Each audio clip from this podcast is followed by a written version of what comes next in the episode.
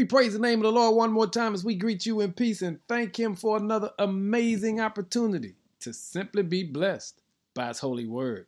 The word for the day is it's in the Bible. In Jeremiah 15, verse 16 says, When I discovered your words, I devoured them. They are my joy and my heart's delight, for I bear your name.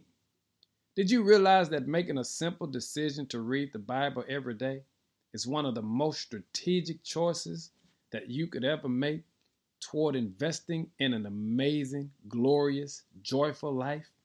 The Bible is infinitely more powerful than anything a human could say to you. Here's the reality of life you may not always understand it, but that's cool too, because even if you don't understand the information, you'll feel God's transformation. And that's what the Lord wants you to understand. The power of His Word is that He'll transform you even when you don't understand what He's saying to you. And I need to encourage you today that Jeremiah says, When I discovered your words, I devoured them.